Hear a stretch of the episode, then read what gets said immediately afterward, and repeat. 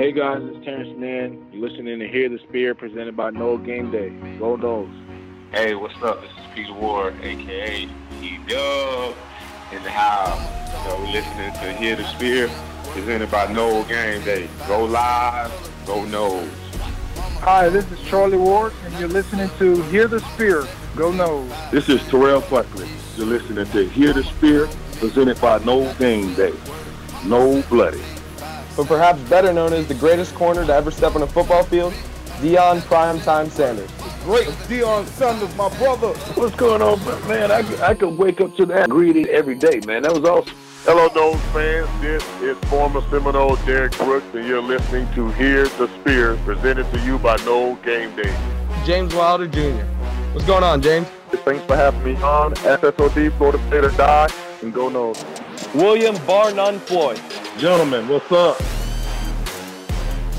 What's happening, guys? This is Logan from Hear the Spear, presented to you by Nole Game Day. We are recording on Monday night with our latest episode. We're going to re- recap a little bit of the crazy weekend Florida State had on the recruiting side. Uh, we got a lot to cover. Also, getting ready for early signing day that's happening this Wednesday. That we'll have full coverage on. Also, and then of course some highlights throughout the week, and, and uh, players transferring and, and ending their careers at Florida State and getting ready for NFL draft prep, which we should have a good conversation about. Uh, but with me tonight, we have all the lead guys.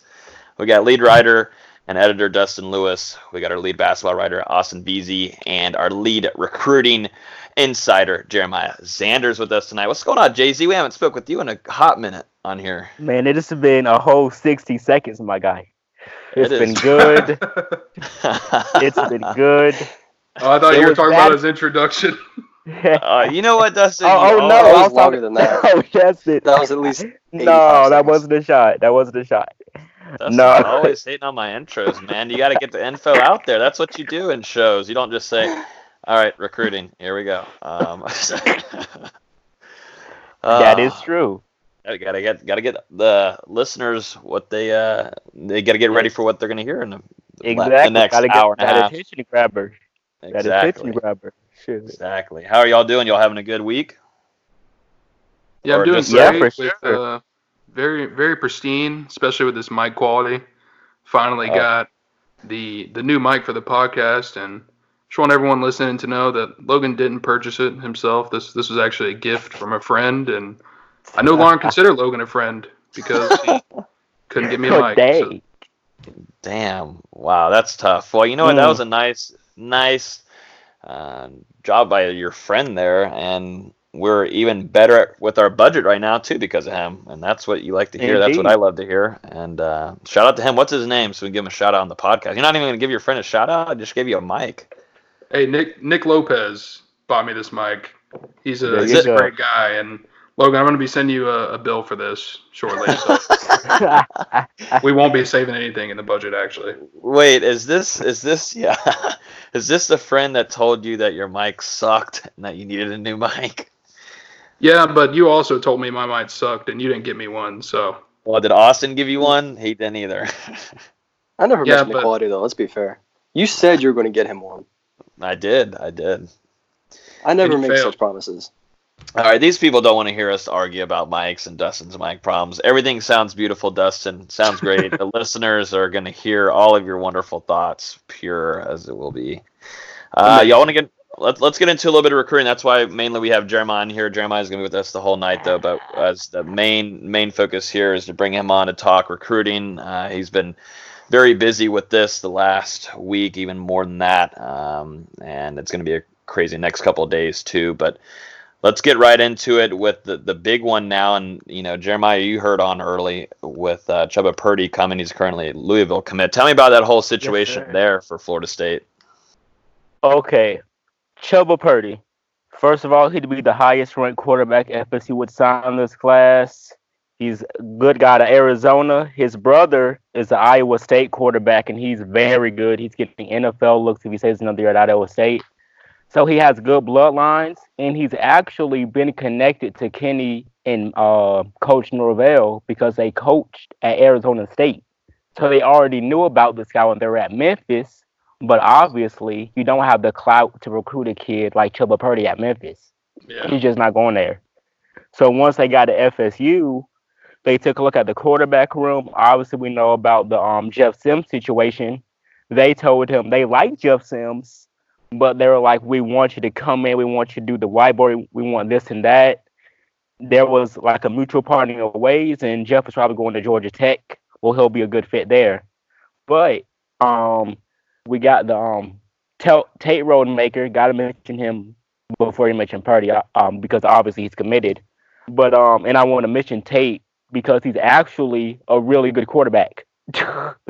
he's six A, first team All State in Georgia last year in 2018.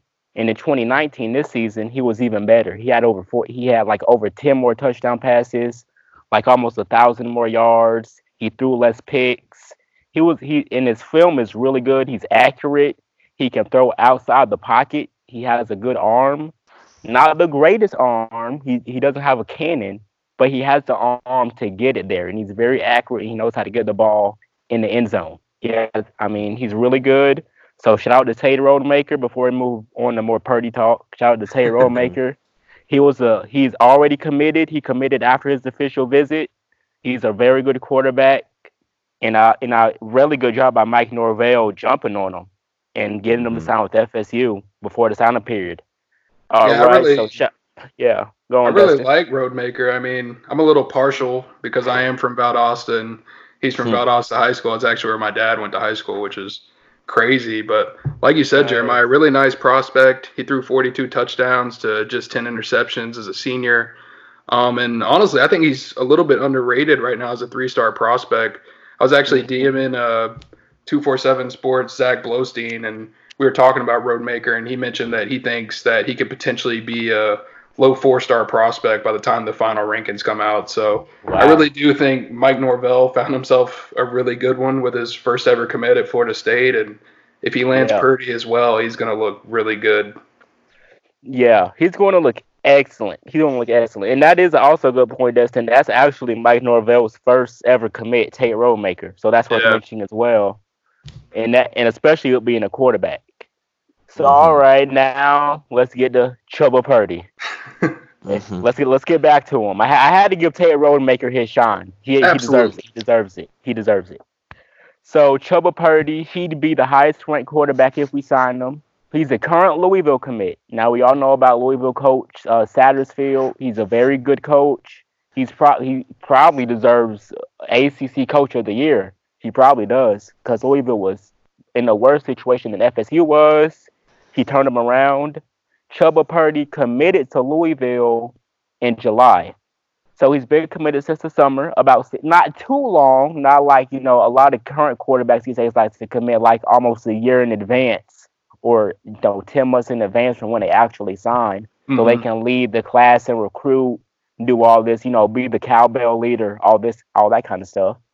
So, you know, but you know, he you know he has a good relationship with Louisville.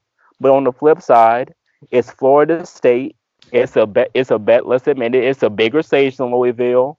It's more opportunity for him to be on national TV more. Uh, coach he knows, Mike Norvell. A system that's proven to him at Memphis. Mike Norvell can give him the numbers from Memphis. Mike Norvell can give up his numbers from Arizona State. And oh, by the way, my offensive coordinator, he was with me at Arizona State and he was with me at Memphis, and you know him too. So you're not going to come all the way from Arizona to Tallahassee and be uncomfortable. You know us. And you're going to be on a big stage. You're going to have an opportunity to play early because the quarterback depth chart, I'm a new coach. So I, n- n- all of these guys are on the same playing field. None, none, I haven't seen any film. So Chubba, you can come in. I'm signing another high school quarterback, and I'm probably going to bring in a grad transfer. So you're going. It's going to be a three quarterback class. But I mean, you you have a little bit of like Kenny Dillingham was saying today in his interview. I mean, in his press conference, they're looking for that special sauce at quarterback. That and they're looking for winners, and they're looking for mental ability. That's why they wanted Jeff Sims, you know, do the whiteboard so he could prove that he could, you know, that's why that situation occurred. Yeah. But that's that's really what they're looking for. And Tate Rodemaker's a winner. He's a state champion. And Chubba Purdy's a winner. He's a state champion. so it, it they, all the ingredients are there for what Mike Norvell and Adam and Dillingham are looking for in a quarterback. they pushed for Purdy. They offered them. They, you know, they called him up. They said, "Are you interested in coming for a visit?" Chubba said, "Yeah, let's go." A lot of good vibes are coming from the visit. A lot of the players are following him on Twitter. He's following a couple of FSU players. He's liking some FSU posts. The vibes are looking really good for a flip. Of course, you know, the Louisville side is probably not going to, you know, they're probably going to be more air on the side of we're confident we're going to keep him. But if you guys remember, even though Louisville staff is way better than FSU staff last year, but Willie Taggart and Walt and had um, Sam Howell, and we thought he was committing, even though all the signs pointed to him flipping to UNC, which is what he did. So it's kind of the same deal here to me. I think all the signs are pointing to Chubba Purdy flipping the FSU on signing day. But you know, we I, it's one of those. If I see it, I'll believe it. But I'm yeah. saying tepid on it now. I'm saying tepid because it will be a huge coup. It will be a huge statement. I mean, to me, it will be a statement nationally, especially in the ACC, where you know Louisville is your direct rival, because you're already flipping Josh Griffiths from Louisville, and now you're flipping um, Chubba Purdy, who, by the way, would be the Chubba Purdy is their highest ranked commit in the past five cycles for Louisville. Wow. Their highest ranked commit mm. in the past five years. They don't get a lot of highly ranked kids at Louisville. They really Damn. don't.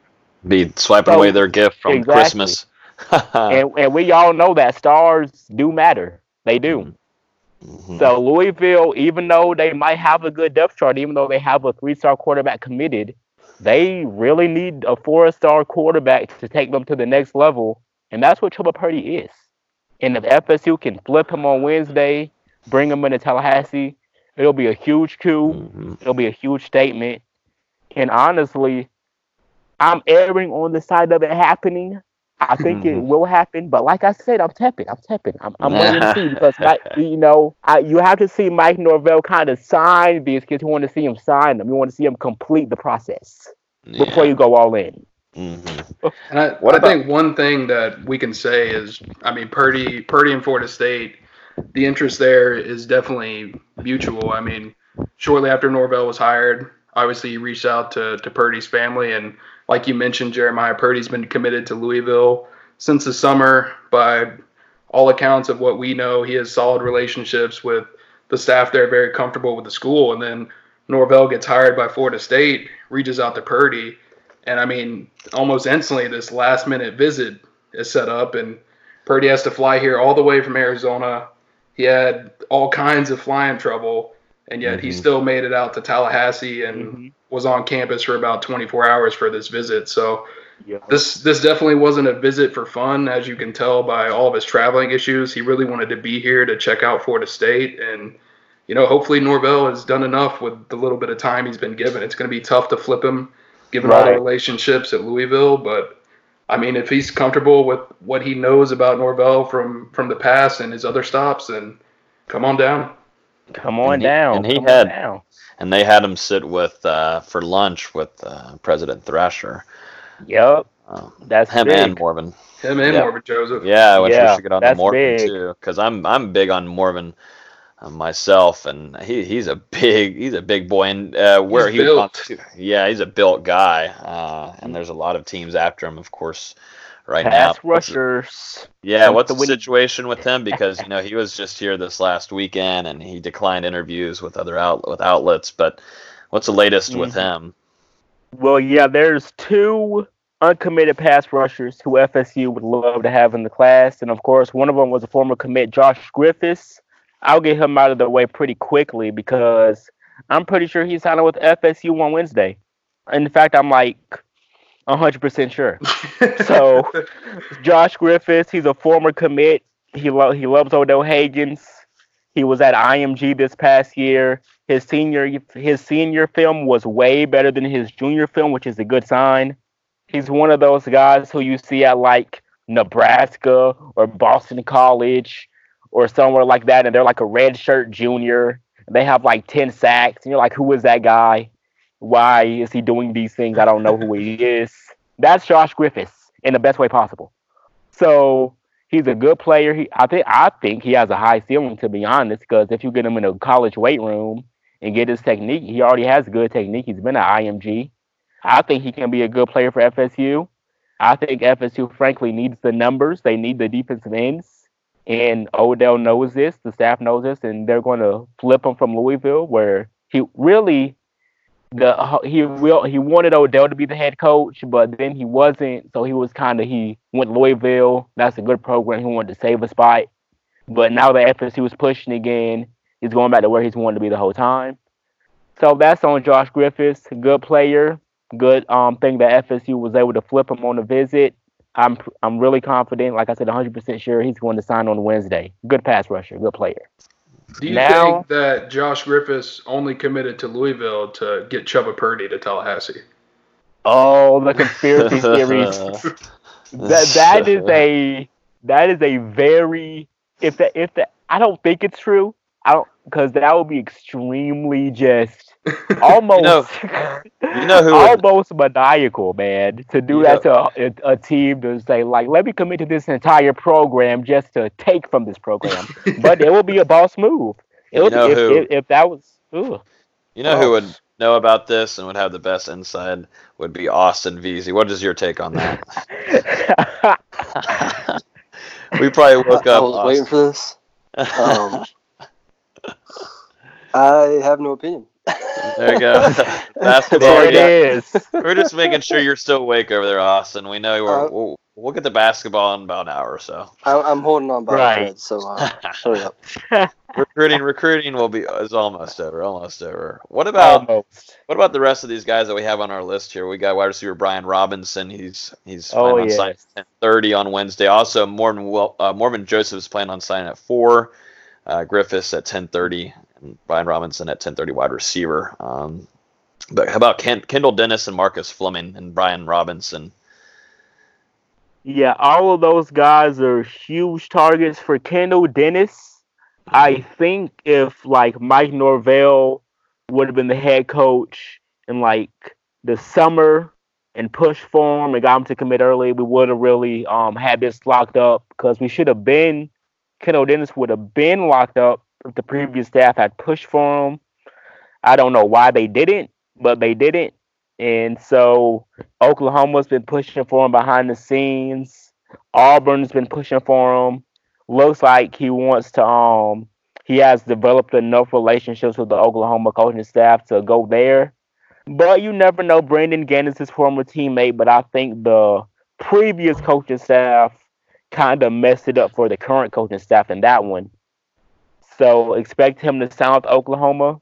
To, um, now let's see, Marcus Fleming, wide receiver, um, DB maybe, but probably wide receiver at the next level out of Miami Northwestern, a powerhouse down there. He's a really good player. He was voted on the official visit. Um, the the week that Mike Norvell got hired, him and Caden Renfro were both on that visit. Um, so he really didn't get to meet um, Coach Norvell on the visit. He hasn't gotten to meet the offensive coordinator in person. Nebraska's kind of built some inroads um, with him in his recruitment. So I think he goes with Nebraska. He goes with the relationships. And that's honestly a very good get if Nebraska can close the deal on him. Um, let's see. Morvin Joseph, all right. Um, he came in no one was really expecting him to come in this weekend because mm-hmm. previously he had a top two of Florida and Tennessee. He was one of those guys who wanted Odell Haggins to be the head coach. When Odell, when he learned Odell Haggins was going to be the head coach, he decommitted from FSU, opened it up, went on an official visit to Tennessee, went on an official visit to Florida, announced that he was signing with the top two. Then all of a sudden, um, um, Adam Fuller gets hired at defensive coordinator. Odell Haggins is still pushing for him. They get him to mm-hmm. visit this past weekend.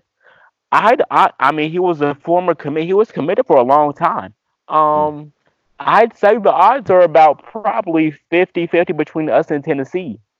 Um, yeah. Tennessee's been pushing very, very much. Tennessee's probably been pushing just as much as we were when we were trying to get his commitment and throughout his the process. So they've always been there. Jeremy Pruitt's a good coach. He has a good defense. Tennessee is looking like it's making improvements. So, you know, Jeremy Pruitt can sell that Tennessee's making improvements. We're in the SEC, best conference, yada, yada, yada. It means more, yada, yada, yada, whatever. um, and that's what Mike Norvell and Adam Fuller are trying to go up against. Hopefully, they get it done. Like I said, it's 50 50 because it's so late to form a connection with a coach. Right.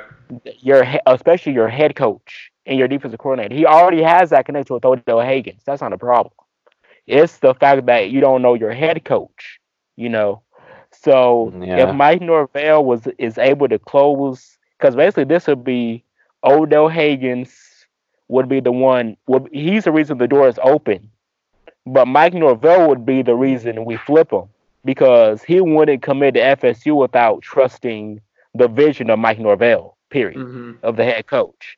So if Mike Norvell gets this done, that's another feather in the cap for him. If he doesn't, I'm not necessarily I'm mad because it's a position of need, and we frankly need to sign a guy like this, especially since he's a Flor- in Florida. But I wouldn't be that mad because Mike Norvell didn't have a lot of time. He was behind the eight ball by a long shot here. So the fact that he got him on a visit, the fact that he has Morvin Joseph thinking, that's very positive. So I just want no fans who are listening to kind of keep perspective, keep that in mind going into Wednesday. We might think we're signing everybody. Your school might think they're signing everybody, but probably they're not. They're probably not going to sign everyone you want or everyone you need. So keep that in mind. But like I said, if Mike Norvell pulls it off, it'll give me more confidence in the future to say, hey, that guy's going to FSU. but mm-hmm. he hasn't done it yet. He hasn't done it yet. So he has, to, as long as he keeps doing it, you know, he proves it then I can make more positive predictions. But for yeah. now, you know what I'm saying? I can make you, you know. But uh, for now, I'm tapping on Morvin Joseph. Uh, like I said, I'm 50-50 on him, mm-hmm. but I'm honestly pretty confident that Purdy is going to be a no. I'm very confident that um the Griffiths is going to be a no, and who else? Da, da, da. Bri- okay, Brian Robinson. All right. Yeah. Brian okay. Robinson, okay. our number one receiver target. Um, if you guys didn't, if you guys are listening for the um, just a quick overview of the whole receiver class, Malachi Wideman, two sports star, he's going viral. He's made LeBron James freak out, Dwyane Wade freak out with his dunks. Very good basketball player. yeah, he's wild. Um, I can't wait to watch him. He's, he's probably my favorite one coming in. That's going to be exactly. making me go to the tuck uh, yes, almost sir. every game, probably free entertainment. That's why I loved watching Terance Mann be there um, yeah. Having and uh, having Koumadje, but all those cats up there because after a while, just alley oop, alley oop, and it was just entertaining with Kofor and all those cats. But Malachi Wideman's going to kind of even up that up just a little bit more. Oh yeah, like um, he was at he, he he wasn't really producing on the football field as much before his senior year because he wasn't focusing on it. He really thought he was going to be a full time or, or really a most of the time basketball player. Yeah. But once he started doing more seven on seven, he started getting football offers. Um, he transferred to Venice Beach, uh, one a good um, school. They won the state championship in Florida a couple of years back in their classification, and yeah. it's also the same school as Thomas Shrader, oh, okay. FSU left tackle commit. Boom, yeah. connections. Yeah. so, Wait, well, Austin, Austin can jump in here too about Malachi Wideman basketball side. Oh yeah, he can. That's true. What do you yeah, think? yeah, Malachi? as far as I heard, um, on his visit this past weekend, he also visited with basketball and Coach Hamilton and staff. Um, as far as I know, yeah, he's still fully committed. He's good to go for Wednesday. Um, and thankfully, he's taking a football scholarship and not basketball. exactly. Yeah, there you go. Opens up more room for Leonard Hamilton on the basketball court. Right. Exactly. But yeah, he's a he's excellent player. He actually made um like the SI first team All American which is pretty impressive. It's the first wow. time they've done it. He made the list. That's pretty impressive. For his um his stats this senior year, he had 1,300 yards and 13 touchdowns. So he was triple teamed a lot. There are a lot of his Twitter highlights. He was like triple teamed. He was catching it over triple teams. He was double teamed constantly, but he always balled out. His he honestly, if I had a pro comparison, like almost like a more ath- well, I to say more athletic, but like a more springy, a more jumpy um version of Dez Bryant in Oh. terms of because his catch in traffic is so good, and that's Dez Bryant's best trait is his catch in traffic. The fact that Dez Bryant can mark can get like you, three defenders are around Dez Bryant, he still catches the ball. That's Malachi White. Yeah. He's one of those guys. He's a throw him up, bust him up wide receiver. you throw it up, bust him up. He catches it over four guys. He's in the end zone. It, he's one of those guys, especially if we can get him in a good way, strength and conditioning program. Get him, put him on weight because he's he's he's going to need weight for both sports, really, basketball and football. He's going to need to gain weight, especially playing in the ACC. And both, you know, he's going to need to gain weight. Period. Mm-hmm. So it's it's going to help him in both sports. He's he has uh, like I said, sky high potential. Like I said, he's not ever going to have that body type that Dez Bryant has, that huge frame that does. He, Malachi was not going to have that. Well, actually, well, maybe a better comparison would be AJ Green because in terms of body type, they're more similar. But um, he's not. But he, that catching traffic, that speed, those long strides, very dangerous on the next level. He's going to be a very dangerous receiver and a dangerous player on the basketball Mhm. court as well. He's going to be alley oops all day with this guy. I want to Uh, watch. What about what about uh, Demore Tate, corner? Oh yes, very good. The highest ranked commit in the class. He's the best player in the class right now. Period. Yeah. Even if Chubba Purdy signs on Wednesday, we get Griffiths, whoever we get on Feb- in February, Demore Tate's going to be the best player in the class. He can play cornerback. When you watch his highlights, they're they're elite. Like anybody can watch this man's highlights and be like, "Whoa, that guy's probably going to play as a freshman." He has a chance to break any rotation. You know, he has great awareness. He has great athleticism. He has great technique. Even in his high school highlights, he's turning he's turning his head for the ball and catching it. When was the last time we seen the FSU DB do that? That's this true. guy's what did it in high school already. You don't even need to coach him to do that. He's doing it naturally. He just knows how to do it. Um, he's springy. He's six one. He, um, I mean, he has a. He's very fast. He can cover a lot of ground. He's not six one with no hips. He has very loose hips. He's a fluid athlete. I mean, this, like I said, he's the best player in the class. He's been committed to FSU for a long time. He's locked in, and he's going to be um a, the crown jewel of this class, and quite frankly, a defensive building block for Coach Adam Fuller and whoever the DB coach is going to be. We don't know who that's going to be yet, but whoever the DB coach is going to be, they're going to have a lot of fun with Demore Tate because I think he can break into this rotation as a freshman, and I think he should because just because of his length and his athletic ability. Now we don't know, you know, we had the whole situation with Travis Jay. So he might, you know, take a lot of time because he um couldn't play last year. So if Travis Jay comes back and he does what we expect him to do, he's going to, you know, Demore Tate might have to wait a little longer to get on the field. But he has a solid shot. He's the best player in the class. In a clutch to get him to sign early and not, you know, flip to any other team basically because it would have been a bad miss. We need this man. I want I want to Um, go I want to go from you know a, a guy like that, but then drop all the way down to Zane Herring, who's been a bell cow for this class uh, for a long while, and you see him trying to help recruit on Twitter, and uh, used to be him, Sims, and Griffiths, but now it seems like he's Yeah. lost on. He's a solo dolo right now, but he's Yes, he. Zane Yes. Herring is a big cat. Yeah, he's County def- champion. He's definitely big, man. He's one of those guys who was um Madison County, like he, uh, like we said, same school as Travis Jay. We were just talking about him. Two um straight state championships. They're a very a very well oiled machine. They have a lot of future talent that the FSU should be looking into as well. But um he's just a very good offensive lineman. He um his technique has improved. He's bulked up. He's always been one of those guys who you want to um come into the program, redshirt them, and just watch them develop and watch them go. And FSU hasn't been able to do that on the offensive line in a long time. And he's one of those guys. In him, Lloyd Willis, the offensive tackle from um down from Miami, who's signing Wednesday.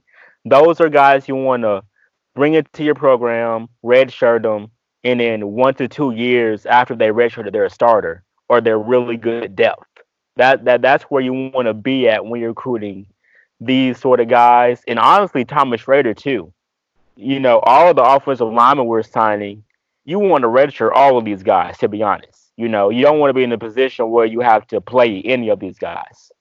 So hopefully, um, but they're all excellent offensive linemen. We probably need another JUCO, maybe a grad transfer, Devery Hamilton from Stanford. That would be awesome if we got him. Um, maybe a JUCO. We're offering some JUCO linemen. It would be good if we added a JUCO lineman. Um, but yeah, Zane Herring definitely the bell cow of the class. Definitely one of the better offensive linemen in the class. He's a mauler, better in run blocking than he is in pass blocking, which is pretty normal for uh, a high school offensive lineman. Um, and he has a really good potential. Like we we don't know who the offensive line coach is going to be yet, but um, they have a lot. Of, they have a lot of building blocks to work with, even though it's not a lot. You know, they got Dontae Lucas. You have Darius Washington, even though he got hurt. So, and you have a lot of other pieces that you want to kind of replace. You you kind of want to plug in a grad transfer right there at guard, or a ju- you know a grad transfer at tackle. So you know what I'm saying. So mm-hmm. these are the kind of guys like Zane Herring. These are the kind of guys who want to be like. You don't want Zane Herring to be like to start in year one. Right. You know, you you want to bring him in year two or three and be like, now you're ready to start, and now mm-hmm. you know we have the depth behind you. You can just go ahead and go. But he does he have the potential to start at FSU? Yes, and he probably will in his um, career start at FSU. Probably a lot of games. Mm-hmm. Um, he's a good player. He he has a lot of potential, and you know he's going to work. You know he's going to work. Excellent class. Uh, well, well, excellent player in him. Uh, let's see. Let me go back to um the wide receivers though, because a wide receiver that we don't talk about a lot is Ja'Khi Douglas from Louisiana. Okay. And yeah, I was wondering I about him. If you could tell them about him. I love Ja'Khi Douglas, man. Let me let me tell you guys, he's under. He's one of the most least talked about recruits. He kind of committed out of nowhere. We really did. Yeah. No one had I any of um Taggart and Dugans and David Kelly were on them. It was like a random like weekend, and he just like popped up. I was like, oh, okay, this is good. Um, he has a lot of potential. He's a slot. He's like one of those five eight, five nine guys, quicker than fast has good hands. He's versatile. Um, his senior year, he was kick. He had kick return touchdowns, punt return touchdowns. He was playing quarterback. He was playing yeah. running back. He was playing receiver. All in the same game. This it was. He was the main attraction when when his team stepped on the field. He really was. Um, he has excellent um footwork technique. I think he's going to be a really good slot receiver for FSU. I think Mike Norvell can, um, a guy like Ja'Khi Douglas, he can put him in space, get him running east west, you know, um, get him running um north south on some goal routes. I think he, Ja'Khi Douglas has a lot of potential. He had over a thousand yards this year. He had like he de- he had over ten touchdowns. Very versatile athlete. He can do it all for you. Has a lot of potential and he can be a very good slot receiver, a very good wide receiver three. You know, you need those guys. You need a guy like a a Keyshawn Helton, you know, who we really missed when he got hurt. We really miss him the rest of the year. So, you know, one of those guys who's going to be dependable, catch the ball in the middle of the field, do all the dirty work underneath. Um, and he's just one of those guys to complement a Malachi Wideman and a Brian Robinson. I'm about to go into right now. um, Brian Robinson, he's going to be your second outside guy in this class. Mm-hmm. Um, he's from my, you know, he's from the South Beach area, Miami. Ronald Dugans is the key here. It was a very, very excellent move, a very shrewd move by Mike Norvell to announce Ron Dugans as uh, he was retaining him as wide receiver coach before the official visit weekend. Very smart, because Malachi, you had Malachi Wideman visiting, you had Ja'Khi Douglas visiting, you had Robinson visiting. Those are your receiver commits. They want to know who their coach is. Boom. They don't even have to ask you. They already know he signed. Excellent job by Mike Norvell right there. Um, so Brian Robinson, um, he's one of those guys who Dugans has targeted since he got the FSU job. One of the first calls he made when he was the FSU wide receiver coach was to Brian Robinson. Um, this is the guy who Dugans, when he was commit when he was coaching Miami, got Robinson to commit to Miami for a while. Yeah. Uh, about six, seven months he was committed to Miami when Dugans was the coach. Dugans obviously hired by FSU. Taggart gets him in. Um, he's able to um, get Robinson to decommit from Miami, play out the process. Robinson, um, in terms of stats, in terms of football, had an excellent senior year. Had about um, 1,200, 1,300 yards, but he had 19 touchdowns. Had 19 touchdowns in one year, in the senior year. So, I mean, this man was going off every week. So he's a a big play threat. He can get down the field. He can catch the ball over the middle. He can moss you. He's like, even though he's not the fastest, he has that kind of long speed. Had kind of has like, like that, that mid, that low four or five, mid four or five speed. That's fast enough to burn most DBs. So you're good in that area. He's not slow. He's you know he's very fast. Not So so oh. so you're saying Dustin might have a chance? At DB yeah. against Well, them? mm. He said, "Yeah." I, I. I, I, I mean, if it doesn't take some HGH for a couple of months, he'll be set. He'll be set. oh no, Dustin's got a lot to do. I would need like a that. 30 yard head start to beat him in a 40 yard.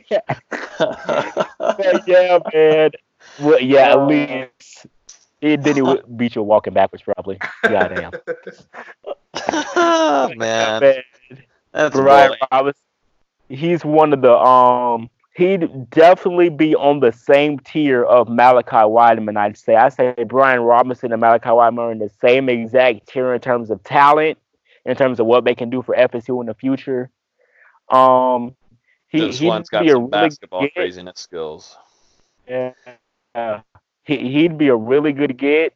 Ron Dugans wants him in the class. FSU would love another wide receiver. You can you, you can never have enough wide receivers at a school like FSU. You always need more playmakers. Mike Norvell, Dilling, Coach Dillingham said it's a system built for playmakers. Um, and that's what it is, man. That's what Brian Robinson does. Um, he had he took the visit. Going into the visit, he knew who his wide receiver coach was going to be and basically that's basically that was all he needed to know. He had already been to FSU. FSU's already been leading the recruitment since he decommitted from Miami. Dugans is his favorite coach. FSU is in the state of Florida. He doesn't have to go, you know, anywhere. He can still play in a good conference.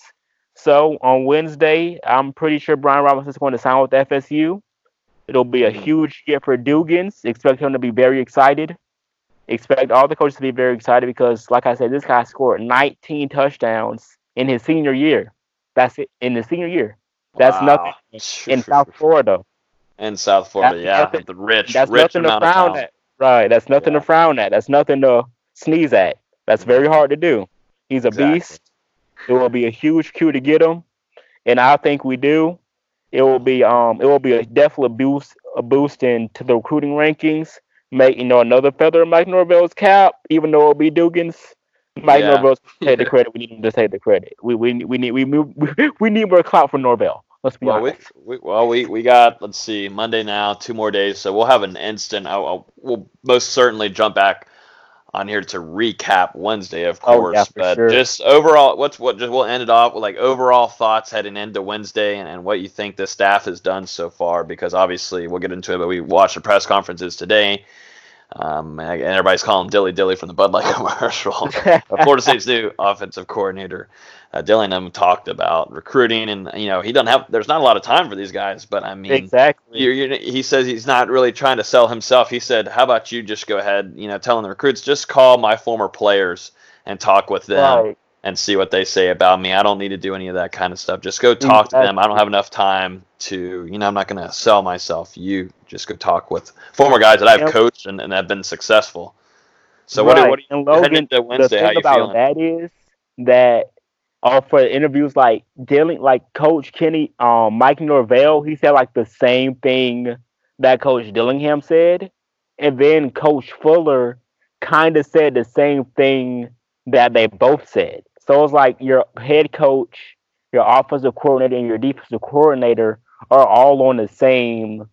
They all have the same mindset.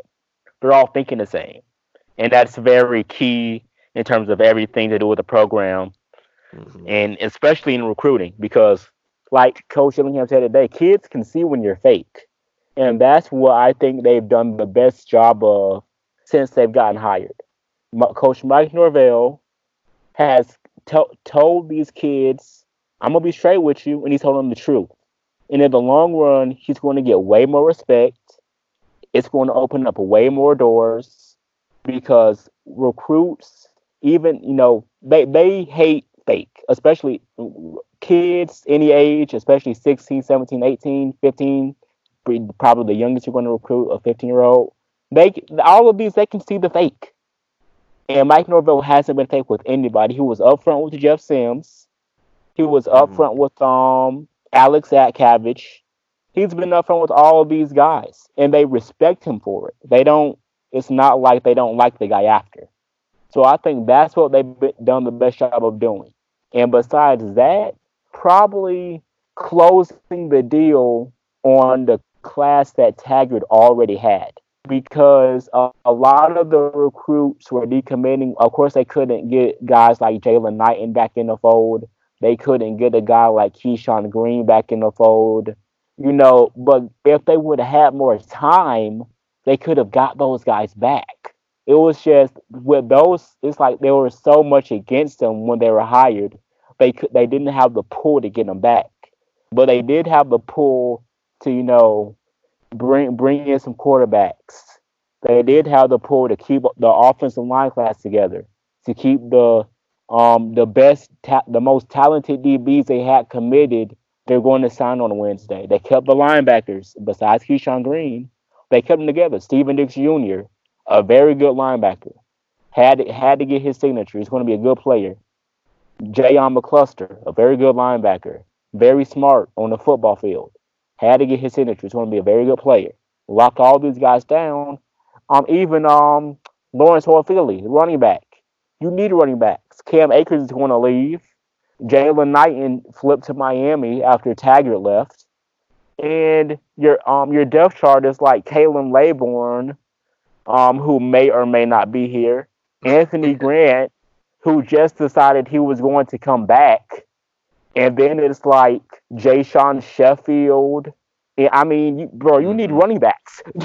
and so to get Lawrence Toafili to, to sign, even with no running back coach, is is a good deal to me. I mean, keeping that current class was critical, and now you have to add to it. So that's what I think they're doing now. They're sending out JUCO offers. They're um really being pragmatic in their approach to recruiting. They're being, uh, uh, especially Dillingham, he's following all of the JUCO guards. A player enters the portal, like um, J- um, Joey Yellen, the Arizona State quarterback, en- entered the portal today. Dillingham was on them. Jashaun Corbin, a former FSU commit, all SEC freshman first team under Jimbo Fisher and A&M. His second year against Clemson this past season, he gets hurt in the um in the second half, I think. He's out for the whole year. Enters the portal. That's a that's a running back. That's a position of need. Mhm. He's he, by by fall by fall camp, he's going to be healthy. He can help your football team. So getting players like that in, that's the next step in February. But so far in December with the early signing period, with a lot stacked against them, they've done. I, I mean, I'd give them an A, Mm-hmm. especially if they were able to flip Purdy, get Mhm. Griffiths, get um Marvin Joseph, guys like Oh, that yeah. to sign on Wednesday. That would be huge. Like Yeah. F, as an FSU fan, you really, based on the situation, you can't ask Yeah. for more than that. So at the end of the day, Norvell's doing a great job so far. The key is to close the deal on Wednesday in on in February in January. Attack the grad transfers, attack the JUCOs, get them in. Well, we'll have we'll have a lot to recap after Wednesday. I'm sure we'll jump on here when Jeremiah is available, and we'll get on here and talk recruiting and recap the early signing day. And uh, I know we'll be covering that like craziness over there at NoleGameDay.com. We're already preparing for that too. Uh, so let's let's jump into uh, a little bit of what's happened this week. Uh, we can start today uh, with the press conferences, and I, I think uh, most of us saw them or saw clips, but I remember I watched it today, and both coordinators talked to the media, um, and it, it was pretty pretty interesting to me. It, it, feels a lot different than Taggart's staff and what he brought in. Uh, these guys are, are, seem very intellectual and, and they're, they're, smart. And uh, I'm not saying that the former staff wasn't smart that Taggart brought in, but they, they seem uh, like focused. And the number one thing that st- stood out to me and, and Austin, if you're you're there, I'll, I'll let you comment too. But it seemed like they're very um, they're so high on Norvell and wanting to work with him. They see the chemistry, they see what he's proven at his past jobs, but also they've worked with him and also in the past, and you know how much they wanted to come here and be with him. Obviously, this is Florida State, and they said that a lot in the press conference. But uh, being able to work with Norvell and, and what kind of chemistry definitely uh, Dilly Dilly Dillingham, the offensive coordinator, will have with Norvell is something that was special to why he left Auburn uh, to come to Florida State. Yeah, I, yeah. The I mean, fact they wanted to come back with uh, Norvell just shows uh, how important Norvell is to them. Um, we we talked a few times about how there may have been some differences with Taggart and his staff. So for staff to actually get along, it's been a few years since we've seen that. Yeah, one thing that I thought is they looked very comfortable and prepared talking to the media. I mean, before each question that was asked of them, they took the time to greet each mm-hmm. media member, and they're I mean, they were just very respectful. They knew what they wanted to say when they got up there, and I mean, it just feels like obviously the full staff isn't in place, but with the head coach, the offensive and defensive coordinators uh, set now, it feels like there's a really good amount of cohesion within the staff, and and they know what they want to do moving forward. They have a plan. I think uh, uh, Dillingham had mentioned the offensive coordinator mentioned that him and Norvell are actually roomed together right now, um, and he was commenting also on how in the past, you know, if they uh, if it's last minute and they're trying to get something going, play, or if they're trying to draw something up, they usually click easily and they have that kind of chemistry uh, and that's something that he was throwing out to the media a lot that his his relationship with Norvell uh, he's he respects Norvell a lot um, and he's very thankful for uh, Norvell for bringing him through his career and, and now he's at Florida State uh, and they said that they um, are are gonna they're they're gonna try to do a lot of a lot of things for playmakers. That's been the top thing that Norvell has been saying since the opening press conference conference when he arrived at Tallahassee. It feels like Norvell's been here for a lot longer, but it's been a it's been a feels like a mm-hmm. long week. But I mean, he has done a lot. Um, but he said this is this is going to be a team uh, for playmakers. Obviously, he's pushing out that recruiting, but uh, uh, Dillingham also put it out there today and, and showed his track record with players that had some great stats and you know quarterback situation too of having a lot of yards and both passing, touchdown numbers, and, and a little bit of rushing too. Yeah, I mean they they know what they want to do. They they're going to bring the same. I think we're going to see the same defensive system that Fuller ran at Memphis, which was a hybrid four three and then offensively, I know Dillingham mentioned they wanted to run more of an up tempo pro style type system. Mm-hmm. So I mean they they already know exactly what they want to run. They know what kind of players are going to be able to fit their system and as you've seen with how they're attacking the recruiting trail, they're going out to try and find these guys to bring them into the system and, and have some success. And in the meantime, yeah, there's going to be some placeholders from Jimbo Fisher and, and Willie Taggart's rosters that they're going to have to work with to kind of ease into their systems. Mm-hmm. Well, if that's everything we got from the press conference, unless anybody has anything more that they're impressed. I mean, Adam Fuller, I was just talking to y'all before we started recording. Uh, I can tell by his voice that he's cussed out, he's chewed out a, a good amount of Yeah, a good amount of good- players in his past. You know when you can you can just tell with that voice, that raspiness, that he's lost it multiple, Right. multiple, multiple, multiple times, and he looks his his physical features are a little bit different. As uh, uh he just seems a little bit more scarier than Barnett. like a lot of people are saying it today, but he actually does a like a comic book hero kind of villain character. He has that type of vibe going on, man. That you really don't want to mess with this guy, but he was so cold and calculated to me when he was Yeah. talking, especially when he was getting into the, the football. He was talking football. He was like, "This is this, then this, then this. that will result in this. Then this will happen." It was very like structured, and I was like, "Okay, okay, you know what you're talking about. You're getting me hyped." Mhm. So like like he's still like he's like a very like kind kind of like an Odell, where he's calm, but you know he's going to like cut you out if he needs to. yeah, he that- could, But, kinda but he's reminded me of than Odell. Mickey, Scarier. Mickey Andrews. Yeah, that's a better one, Mickey. Yeah, he, he talked about Mickey Andrews too, and how um, how he's looking really forward to meeting him, um, and hoping he can meet him soon because uh, it'd be a proud moment for him being able to meet the former defensive coordinator. But yeah, it seems like if Adam Fuller uh, he could flip a switch real quick, and you know I think that's what fans are.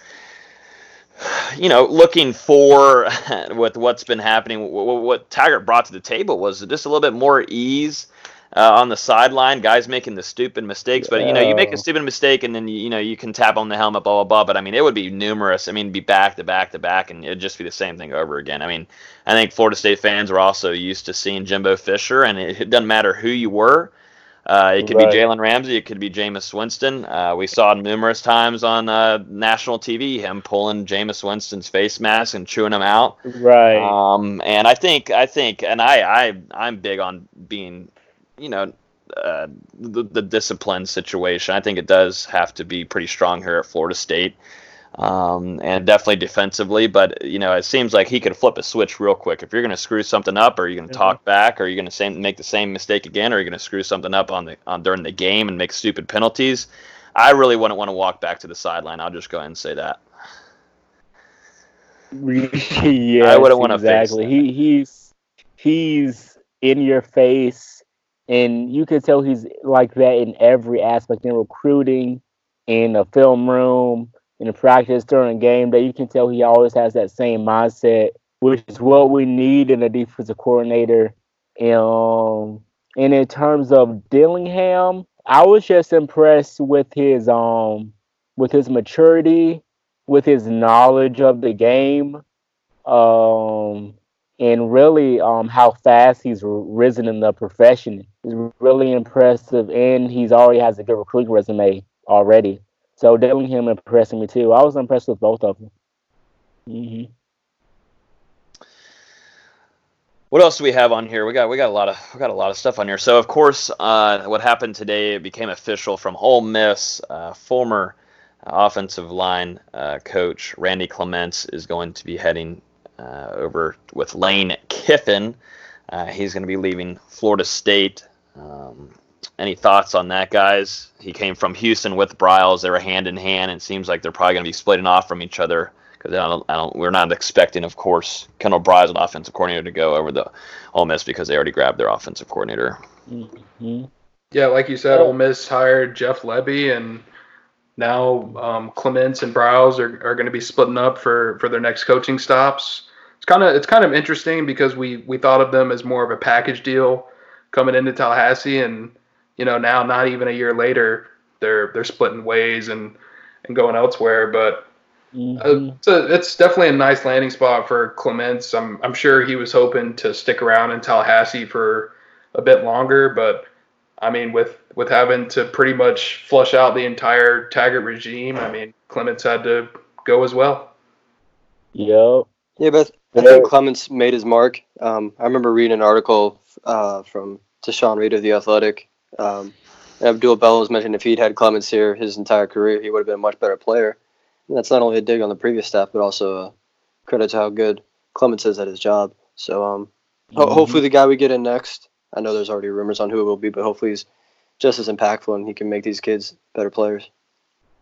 Yeah, it's just tough because I mean you've got guys dating back to Jimbo Fisher's final year in 2017. So guys who will be seniors in in 2020 will have gone through four offensive line coaches. You had Rick Trickett, you had Greg Frey, you had Randy Clements, and now you have maybe Chris Thomsen from from TCU. So we shall see. But I mean, like like guys have gone through three head coaches now in three years uh, position coaches as well. Guys are just going right through position coaches. So crazy situation for some of the veterans on this roster. Tre'Shaun Harrison is has entered the transfer portal, um, and we saw flashes early on from his career, and we were really excited about watching him this season. Um, and then under Taggart, with, with what offense we were expected to see uh, from the Taggart and, and company, but Tre'Shaun Harrison has entered the transfer portal, and you know he had some little bit of some inconsistency this year, and it seemed to be back-to-back games. Um, he- there was grabs where you know usually he does catch them, but there were drops. But uh, you know that was Taggart's guy coming from Seattle. Uh, this was Taggart's guy, and, and you know I don't think a lot of us are shocked by this. No, not at all. I mean, really, the the only reason he ended up committing to Florida State is because of Willie Taggart. He was committed to Taggart at Oregon, and then whenever Willie got hired by FSU, he made Tre'Shaun Harrison uh, literally the highest profile recruit of uh, Tribe 18. Spent a lot of time landing him out of Seattle, and yeah, I mean, for Trayshawn, it's just unfortunate because two years later, the the guy you wanted to learn from throughout your collegiate career is gone and you have to find a new a new spot. So I'm sure we'll see Harrison probably head back more towards the West Coast. It's just another notion of that you should commit to the school and not the coach because you never know where the coach is. I mean, be. yeah. Yeah, that too. He could always reconsider his decision though. I mean, he's in the portal, so if he does like what he hears from Norvell, I mean, Harrison could always come back to Florida State. So really it's a situation where we'll wait and see. Yeah. Yeah, the port. Yeah, the, it's not a guarantee. The portal's never a guarantee. They can always come back. Yep. So- Yep. Here's a good conversation that we were talking about a little bit before we started recording, but this one, I mean, it's not a surprise for maybe the other one, but uh, Alex Hornibrook and Dontavius Jackson will not. Um, we, we weren't expecting maybe Alex Hornibrook to play in the bowl game, but Alex Hornibrook and Dontavius Jackson have decided to skip ball game and start early uh, training for the NFL draft. Um, what draft did you say? What draft? I said the uh, National Football League uh, draft that's coming up. We're talking about the same National Football League, Mm. not like England's National Football League.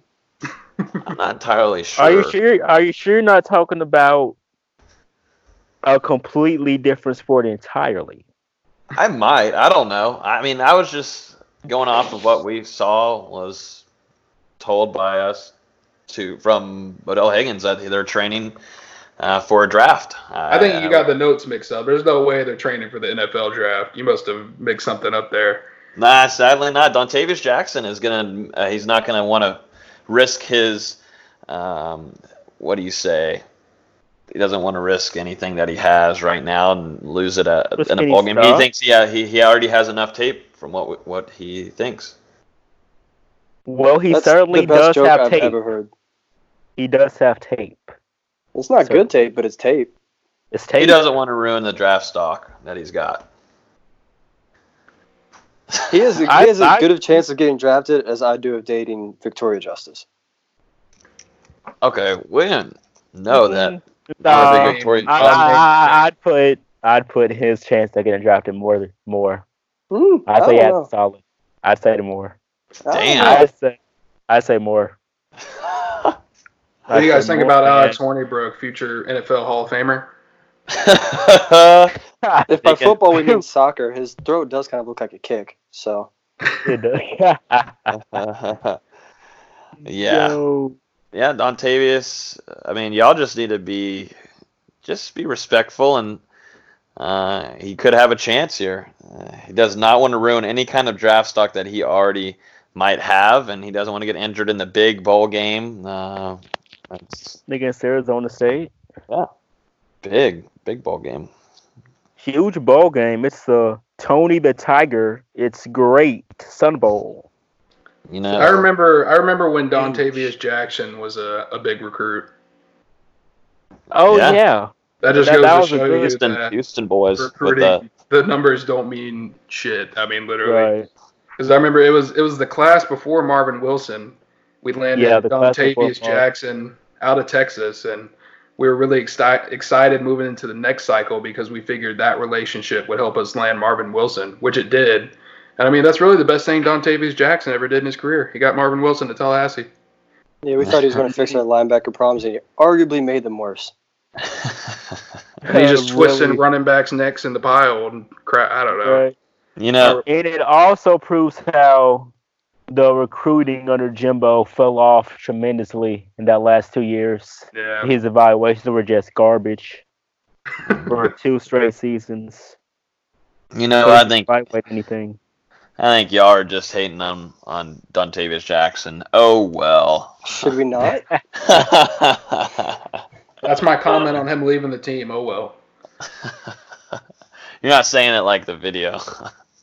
Oh, Well, I mean, He I, I could. don't. Maybe we'll, if, if he's a good special teamer, the sky's the limit from there. Hmm. That's going to keep him on the roster. Special Spe- teams. speaking Yeah, of the we're bowl, telling great jokes here. Yeah, this is great. If you're coming here for football or basketball coverage or even baseball, you're in the wrong place. We we make some pretty good jokes. here. We should change the category from football to comedy on iTunes. Dontavius Right. Jackson will have a shorter NFL career than Jalen Wilkerson. Whoa! Damn, out of nowhere, Jalen Wilkerson gets whacked. Whoa! Oh, that's great. From the top rope or whoa, okay. Retired Jalen- NFL player Damn. Retired NFL player Jalen Wilkerson. after one and a half years. oh, was there that long? Surpri- Well, I mean, he, no, he's been a free agent for like a year of that year and a half. So Yeah, sounds about right. There you go. Uh, speaking of the bowl game too, let's get into a little bit of that because we have not been able to discuss this on here the spear. But Florida State's going to be facing Arizona State in El Paso, and pretty much the Tiger Ariz- Bowl. Yeah. Yeah, The they're going to be facing Bowl. Herm Edwards. Yep. It's honestly yeah, not a Herm bad bowl game. Edwards. It's really not. Um, if we if we were even a slightly better team, I'd probably be way more excited for this game. to be honest, uh, because Jayden Daniels, he's a good quarterback. He's a true freshman. Um, Arizona State has a good offense. I mean, we're supposed we supposedly have a good offense, so it will be a good game. Hopefully, we score some points. We're going to get yeah, the the thing that worries me is that I mean Jayden Daniels is a true freshman. He's been really excellent throwing the ball. He's completed 62.3 percent of his passes, 17 touchdowns, and two interceptions, two almost 3,000 yards. He's got 2,748. So, I mean, like we know, the worst part of Florida State's defense is the linebackers and the defensive backfields covering down the field and especially with Arizona State running back Eno Benjamin deciding to go ahead and declare for the the draft and sit out this bowl game, I think we'll we'll really see the Sun Devils try and throw the ball, and that's Mm, that I'm not very fun. excited to Yeah. see that. That's an astute observation, Jet Dustin. Also, a saddening one. I Maybe like. too astute. Yeah, yeah. I wonder which way they'll probably throw that ball. And want, want to Oh, take a man. guess? But I mean, I, I really feel like this is a this is a good bowl game for Florida State because some of the projections coming out were like FSU versus Florida Atlantic and the Independence Yeah. Bowl, and now you get to actually play against a quality team, a quality program that Herm Edwards is is building over there Mhm. in or at Arizona State. So this is going to be a good bowl game. two middle of the pack teams stacking up stacking up against each other. I just really Oh, feel Texas. like with the coaching turnover we're seeing on Florida State staff before the bowl game, all the assistants probably won't be here for the bowl game. Like I'm not expecting Clements now and, and some of the other guys to, to coach in a couple weeks. And I just feel like Florida State not having as many staff members out there, the the crazy turnover we've seen with Mike Norvell being hired, they're they're just not going to be able to pull out a win in this one. Yeah. Well, the interesting thing here to me, which I think we should take a have a key takeaway, is that uh, Florida State and Arizona State have some of the are probably the most prettiest women uh, from both colleges, um, and they're big two big party schools too. No I think they're both top no five doubt. in the nation, actually. Yeah, I mean top this. five, top five. I wish this bowl game was like a little bit uh, at a better place in El Paso, but uh, we could really because then I would probably make a real, real reason to go. Hey, you never know. A couple Look, look, look. players, couple players might go over the border and get kidnapped by the cartel. So there's definitely some inter- interesting storylines that could come out of this one. Well, well, I wasn't really thinking. Didn't even that. ponder that one, huh? I didn't. I didn't. did. Why would we? That was that. Yeah. Hey, that could actually happen. I'm, I'm just saying they need to put out like a flyer or something to everybody. You gotta let them know. That's interesting. One thing that we don't even have listed on here, but I mean, it's, it's still a big one. But I think we, of course, expected this about middle of the season. Was Cam Akers has announced that he's going to declare for the 2020 NFL Yeah. draft. He is going to not play in the bowl game. I uh, I like this. He does. I think. Uh, I mean, he still, I think, would have a pretty. Uh, uh, I think he still could have some tape in it against Arizona State. But I mean, this whole season, he he pretty much did what he had to do with that offensive line he had. Uh, he shaped what he shaped uh, himself uh, different from what he had last year, and he improved. You could tell his work ethic. I mean, the I mean, if we go back to the early part of the season too, uh, his conditioning that he had to put through during the off season. Uh, and how many snaps he was getting uh, during the season, and the nonstop, nonstop, and he was still uh, 110% effort. Uh, he he did a good job, uh, and I think uh, he's going to kill it most certainly, uh, training wise, getting ready for this for the combine and, and the draft because uh, I think with a with a decent offensive line, he, he could be uh, another good running back for uh, the Noles to look to in the NFL. Yeah, and like you said, Yeah, I, I I think it was the best decision for Cam to go ahead and declare. I mean, he's taken a lot of workload during his three years at Florida State, particularly particularly this year, carrying the entire offense, no matter the game. I mean, really, what else can you say about the guy? True Seminole, and no hard no hard thoughts at all towards him about sitting out the bowl and going ahead to go prepare for the NFL. Yeah, it's not like this is a playoff game. This at the end of this, at the end of the day, this bowl game doesn't really matter. Um, just for pride and for extra practices.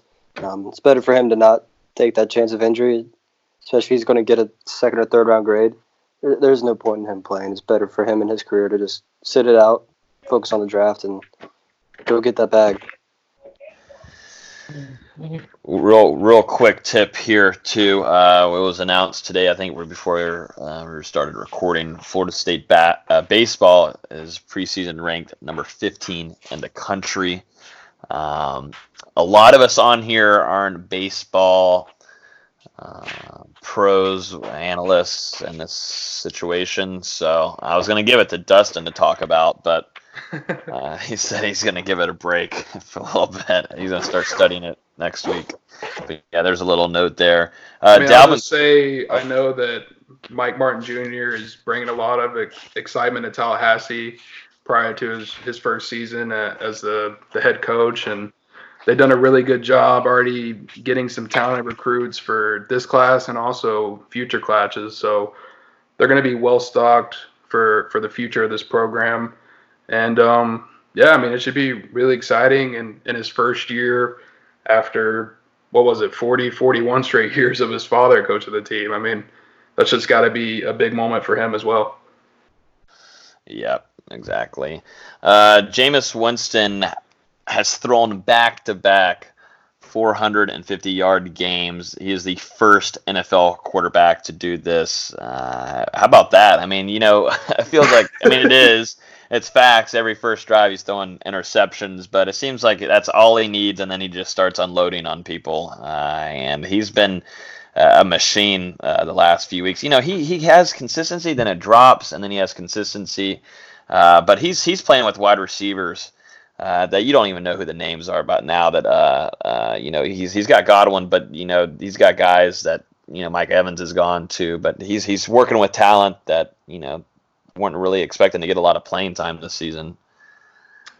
Yeah, really, it was not looking good for Jameis Winston's future in Tampa Bay a couple weeks ago. But now the Buccaneers, they've won four straight games, back to seven and seven after a three and three and seven start, and Jameis Winston has really been the main reason they won a lot of these games. Like you said, Logan, back to back 450 plus yard performances, and Winston, he's he's still not really cutting down on the turnovers, but he's doing enough outside of turning the ball over to to win the game. For like he threw he threw the interception on the first drive against Detroit, responded the rest of the game by throwing four touchdowns and 458 yards with a backup wide receiving core, like you mentioned. So I I think it's very possible that Tampa Bay goes ahead and, and franchises Jameis Winston this offseason um, and then probably get another look at him in, in 2020 before deciding to make a decision on a long term extension.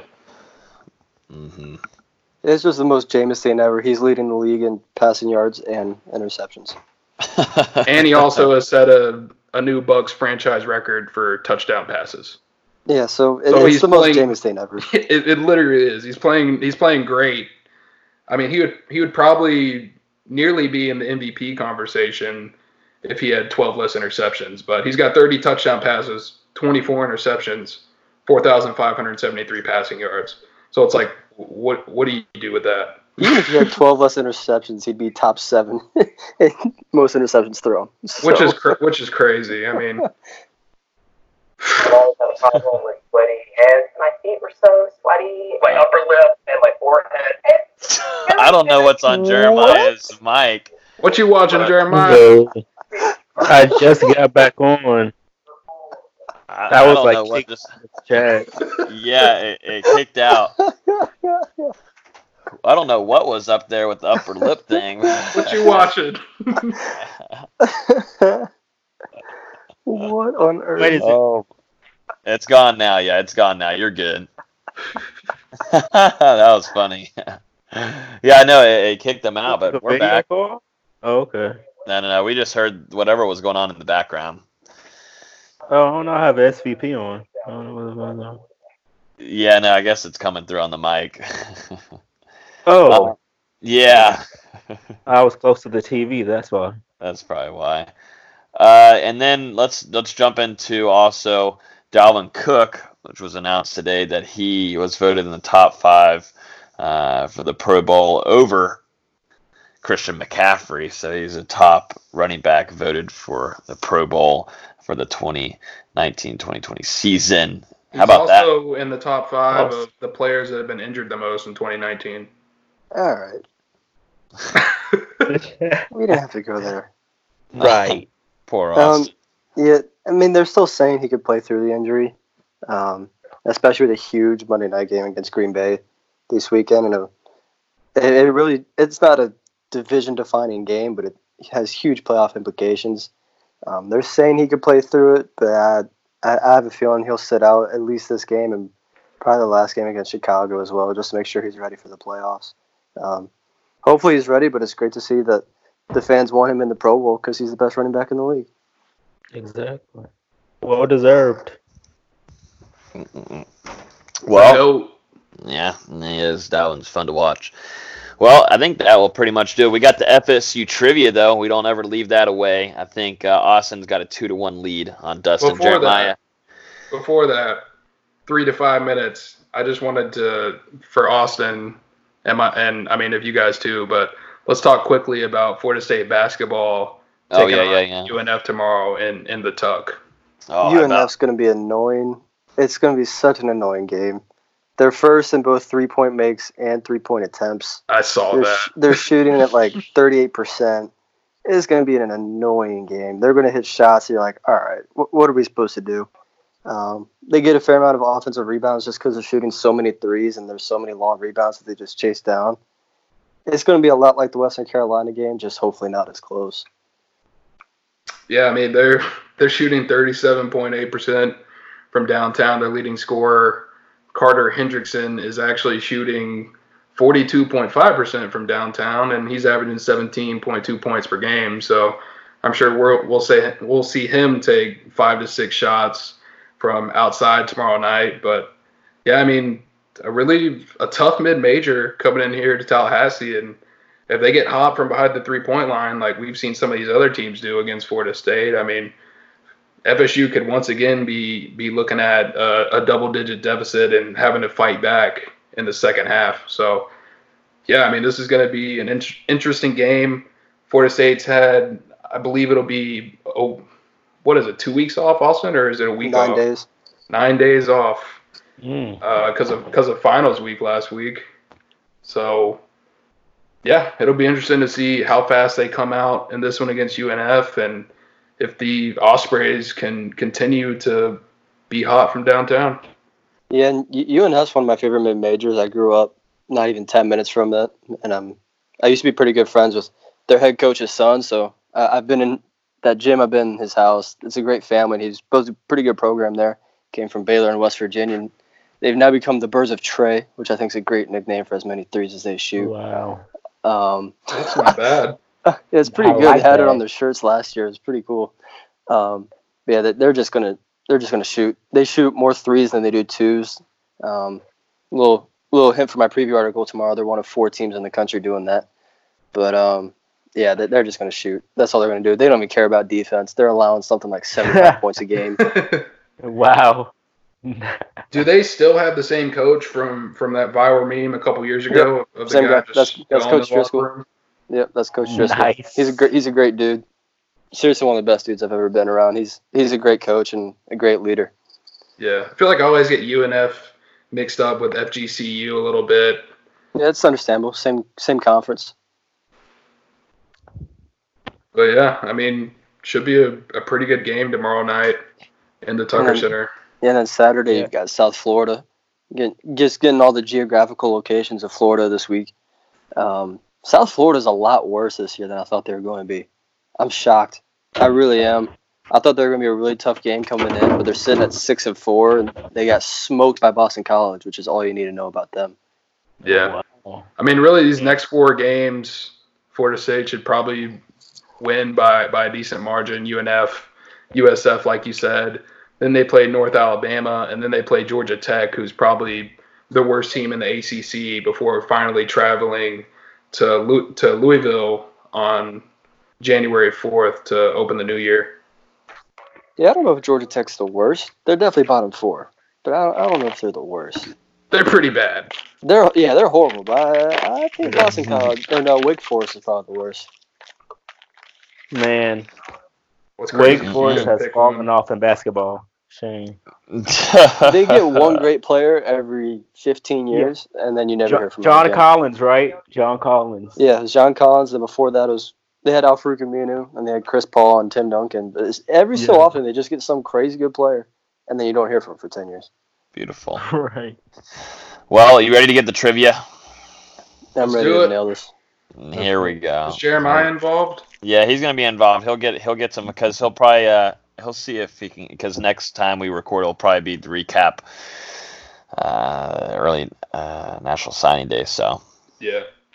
we'll get uh we'll get him back on too. So we'll, he'll have, he'll have a chance here. He'll have a chance here to get some points. All right, let's start off with this one. Our FSU trivia on here the spear. Which of these four Seminoles was chosen the highest in the NFL draft? Deion Sanders, Peter Warrick, Peter Boulware, or Andre Wadsworth? Andre Wadsworth. Wadsworth. Yeah, Wadsworth. Wadsworth is the correct answer. Next question is going to be Which state was quarterback Chris, Chris Rix from? It's from Cali, right? California, right? California. California is correct. It's gonna start getting tougher now. Oh boy. Yeah, yeah. If it's a baseball question, we're all fucked. right. Period. Yeah, I, I won't. I won't be going there for you. Gotta get some basketball mixed up in here. Yeah, we got to find Oh. some. Next question. This is gonna be an interesting one for all y'all. FSU set a record for most consecutive top five finishes. What is the total? 14. 14. 13. Oh, Oh, Jeremiah. The- 14. Oh, dang not it. 13. It was close. It was close. But Jeremiah has been thrown off the ledge. Eliminated. Mario Party style. yep, yep. He's flicked off. One and out. It's all right. It's all right. There's still time next uh next time we record to come back. All right. Here is the next one. Who intercepted and scored a touchdown on Elvis Grbac's first play of the game on September 28, 1991 in Ann Arbor en route to a 51 to 31 Seminole win? Who intercepted and scored a touchdown on Elvis Grbac's first play of the game on September 28, 1991 in Ann Arbor en route to a 51 to 31 Seminole win? T Buck. Oh, uh, yeah. Is it T Buck? Because I was thinking it was Yeah. T Buck, but I don't want to say T Buck.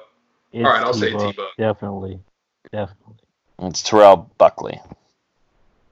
Dustin steal my answers. Unbelievable. I'm letting him go first next time.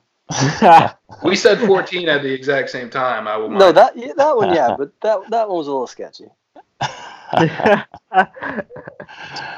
Here we go. Another one. And Jeremiah, you can't you can't answer any because you might give them the answer. which Oh. Seminole which Seminole defender outscored FSU's first four opponents in the 1993 national championship season? Didn't you already ask us this? Is Derrick Brooks? Mm, yeah, Brooks. I think you did ask us that.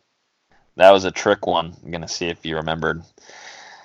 yeah, We're just wasting our time. What, time. really? That was that was that was to keep make sure you did your if you remember if you have good memory. Full of it. He forgot he asked the same question. Logan Dice.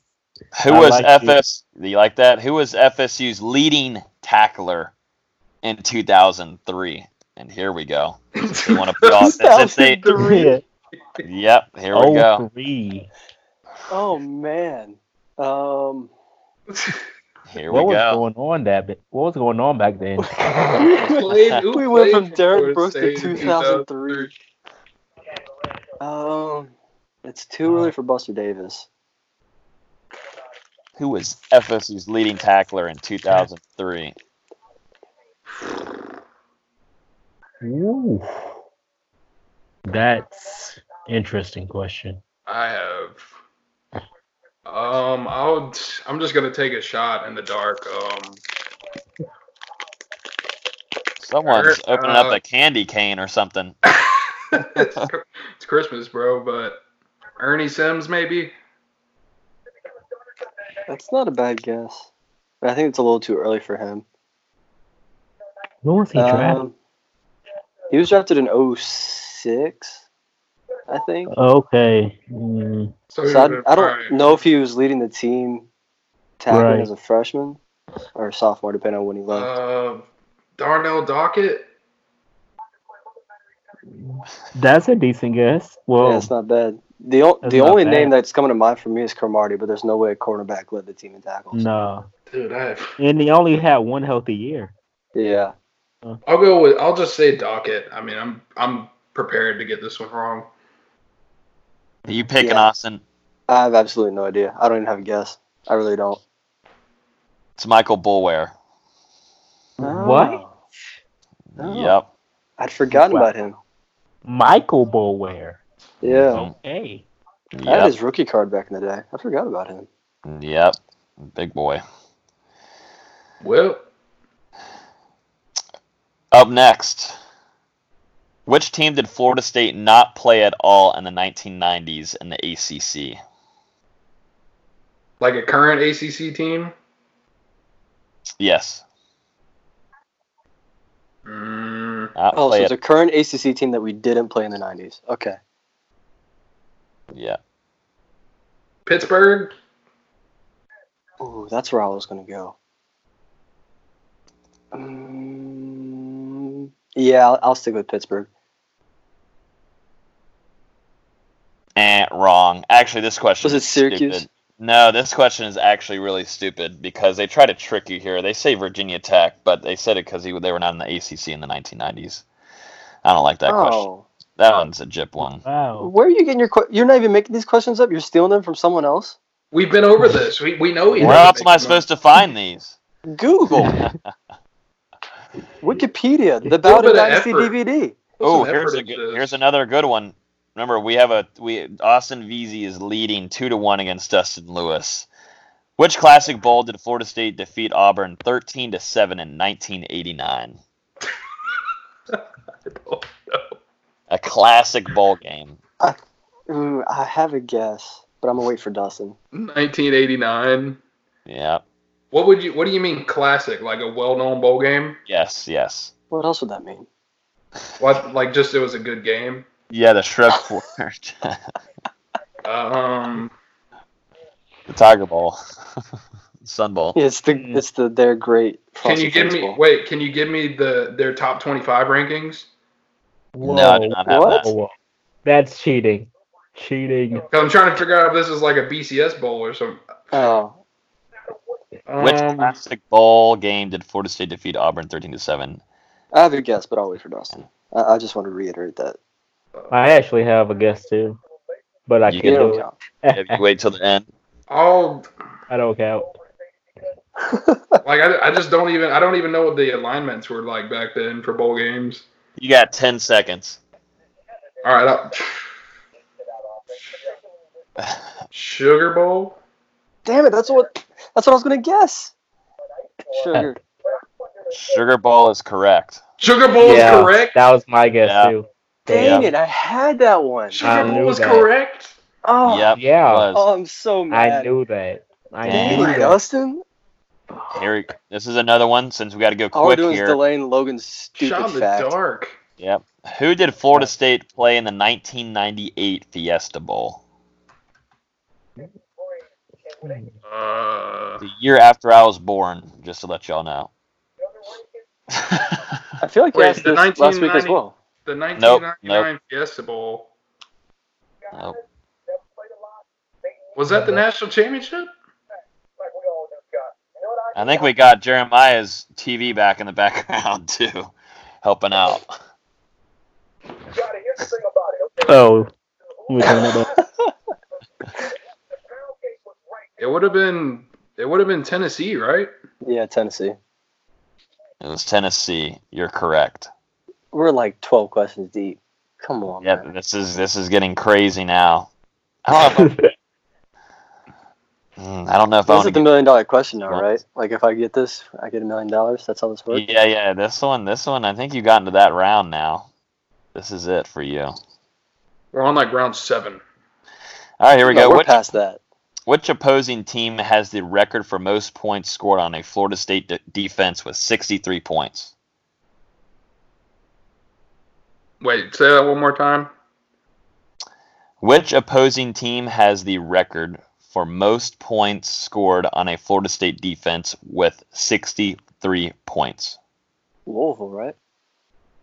Mhm. Yeah, I mean, Louisville. 2016, Yeah, the the no Derwin James game. the Lamar Right. Jackson come out game. Yeah. I actually forgot about that game, so thank you. Yeah, you're welcome. No. We're just here to rehash bad memories. yeah. I thought you said these were gonna start getting hard. Well, he threw the kidding. Michael Boulware question out of nowhere. Well, that yeah, well that yeah, And that everything question else. was We're going, That we're going good. back. We're going back to to the old to the early 2000s. Here we go. Get ready. Oh God. Which of the following players was not in the running back rotation? Leon Washington, Greg Jones, Lorenzo Booker, Dominic Robinson. What time frame are we talking about? Like, what year? Is it a certain year or just 2003? Saying right here.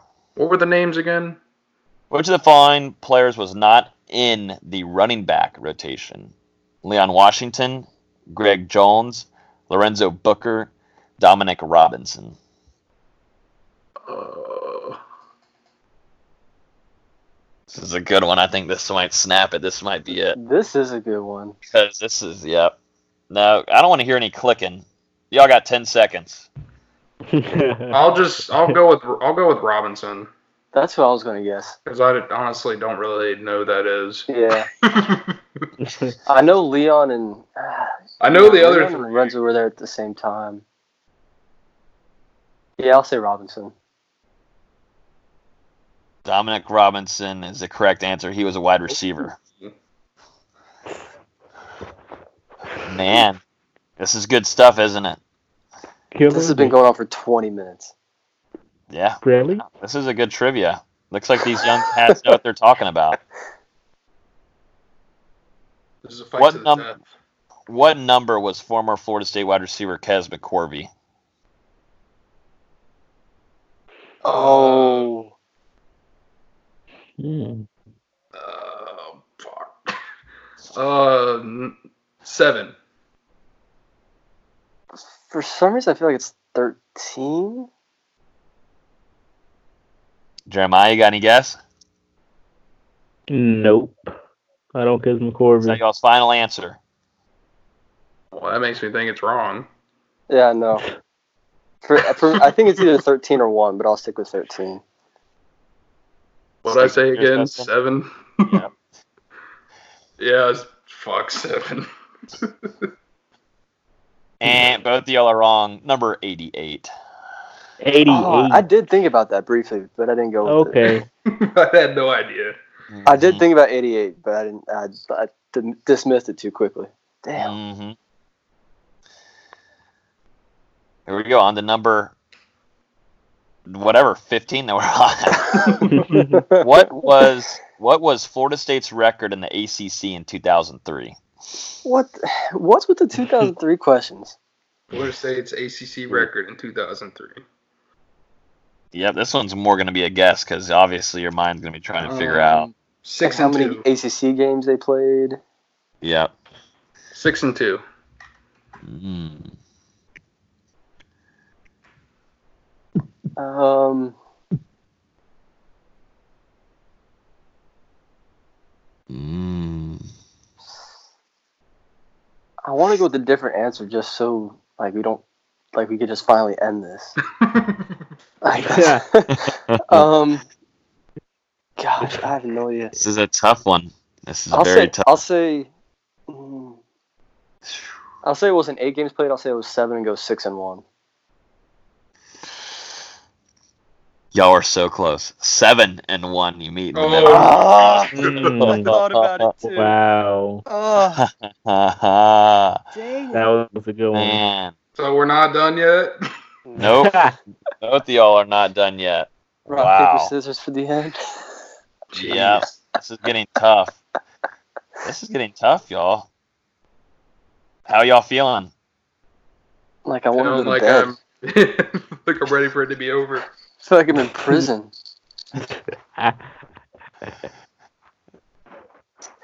All right. Let's go on to number 88 that we're on. Let's go. How many sacks did Florida State compile in 2003? Bro, What's what? up with 2003, man? Pick a different Sad. year. Got to get these out. How 36. many did? I don't know. How many sacks did they compile in 2003? Uh, 36. 42. Y'all two say those again, please. 36. Uh, 42. Fuck it. Ding, ding, ding. what? Austin wins. The Oh my goes God. to Whoa. What? oh Wow. my. Are you What? serious? Yes, You have it to- was you have to be lying. No, You have to be lying. no, That was is What? incredible. guess.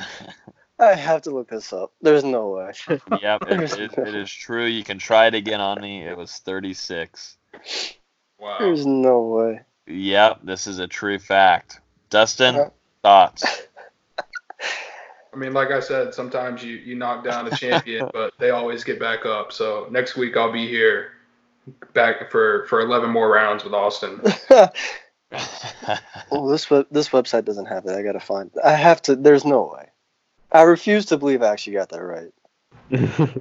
Nah, you can you can try to you can try to look it up. I'm trying. Yeah, I'm looking. I need For to make sure I actually Reference didn't have lost. There's no way. Yep, Yeah, th- there's no way. It is true. It's full Did full. it not count sacks on Sports Reference? It What is. is It's going at Sacks 36. wow. Is it really? What's Mhm. See it on. I'm on nolefan.org. No fa- Oh. Wow. Wow. oh, man. got it, man. You need to go. You need to go gambling tonight. Yeah, I'll do that and lose my entire life savings. So no thanks. That's what it is. Man, y'all y'all need a fun fact, don't you, before we end this off? We Oh, really don't. Uh, We really Yeah. don't. yeah, you do. You all right, ready? I guess. Lay it on us. The fact, the thing is, I'm trying to find a creepy one for y'all. I can't find one. So basically, you don't have a fact prepared, just like you didn't have any questions prepared. I had the I had the question for I had 55. How am I supposed to know that we'd go for that many rounds? Come up with your own questions. No more 2003 crap. hey, that side really had it. Uh, had it up there. Okay, I've got. Okay, I'm ready. Y'all, y'all ready for the fun fact of the night? Sure. I refuse to answer. Female kangaroos have three vaginas. I've got a Wow. fact for you. If you try to suppress a sneeze, you can rupture a blood vessel in your neck or head and die. I've also got a fun fact. I hope Kirby that Smart was a grad Logan. assistant on that 2003 team. Since you're so obsessed with 2003, Who was? Wow. Kirby Smart. Wow. That is a very impressive fact, Austin. Yeah, that's like better that. than anything Logan has told us the past four weeks. Don't worry. The next the next trivia is going to be something that y'all aren't even going to be able to figure out. It's going to be too hard. It's gonna be baseball questions. We're screwed, Dustin. I No baseball. I think we'll have some basketball ones introduced in the next pod. An average person will eat 12 pubic hairs a year in fast food, so I've probably eaten about 36 Oh. in ah. 2019. oh That's Gross. God! That's actually disgusting. I'll bring the facts next week. Oh, well, we weren't really talking about your facts that you're eating. whoa. what do you say? You think you almost you probably eat 36 then? Cause, bro, I'd be hitting Chick Fil A up. Actually, you know, I guess I'm more worried about McDonald's Yeah. I because I, feel it. like they're they're just shoveling pubic hair onto your burger. It's like extra topping. You you get diced onions, you get pubic hair. Right. Little sprinkle. Austin, let us know. No, Oh, damn. Jesus. damn, Austin. Dustin came with it, man. I'm yeah, tired losing in trivia, man. I gotta I gotta find an angle. yeah, he, he's got to stoop to lower levels. It's okay. I'll take the high road and just win. It's fine. I, I'm still wanting to know how the Big Mac sauce is made, but we'll figure that out next week. How about that? I don't know either. Nah, I don't. Yeah, But I know they keep you to a contract and stuff. They can't let it go. You can't let it out. So it's all right. Yeah, yeah. Fine. We'll, we'll deal with it. We'll figure it out by the end of this year. uh, well, yeah, I think that's going to pretty much do it. Thank you, Jeremiah, for coming on here. And I feel like we can have Jeremiah just have his own podcast talking about recruiting for two and a half hours. I don't know if anybody else will agree with me on that, but Jeremiah talk recruiting. and we appreciate you coming on here and talking with us for about an hour and a half now. Um, and also, no problem. We'll look forward to having you back on too to recap the early signing day and see what Norvell and company can do. Uh, and see if they get themselves uh, a pretty talented quarterback too. So uh, as always, thank you guys so much for listening to Hear the Spear. You can listen to us on iTunes, SoundCloud, Spotify, Google Play. We're also on YouTube. If you're on YouTube, feel free to subscribe over there. If you're on iTunes, subscribe. Uh, alerts you every time we upload a new podcast. Um, and if you're on Twitter, you can follow us at Hear the Spear. And in the description below will be the guys' Twitter handles. And you guys can go find them on the Twitter web. Uh, but yeah, thank you guys so much for listening. We will talk to you guys after the signing day. Y'all have a great rest of y'all's week.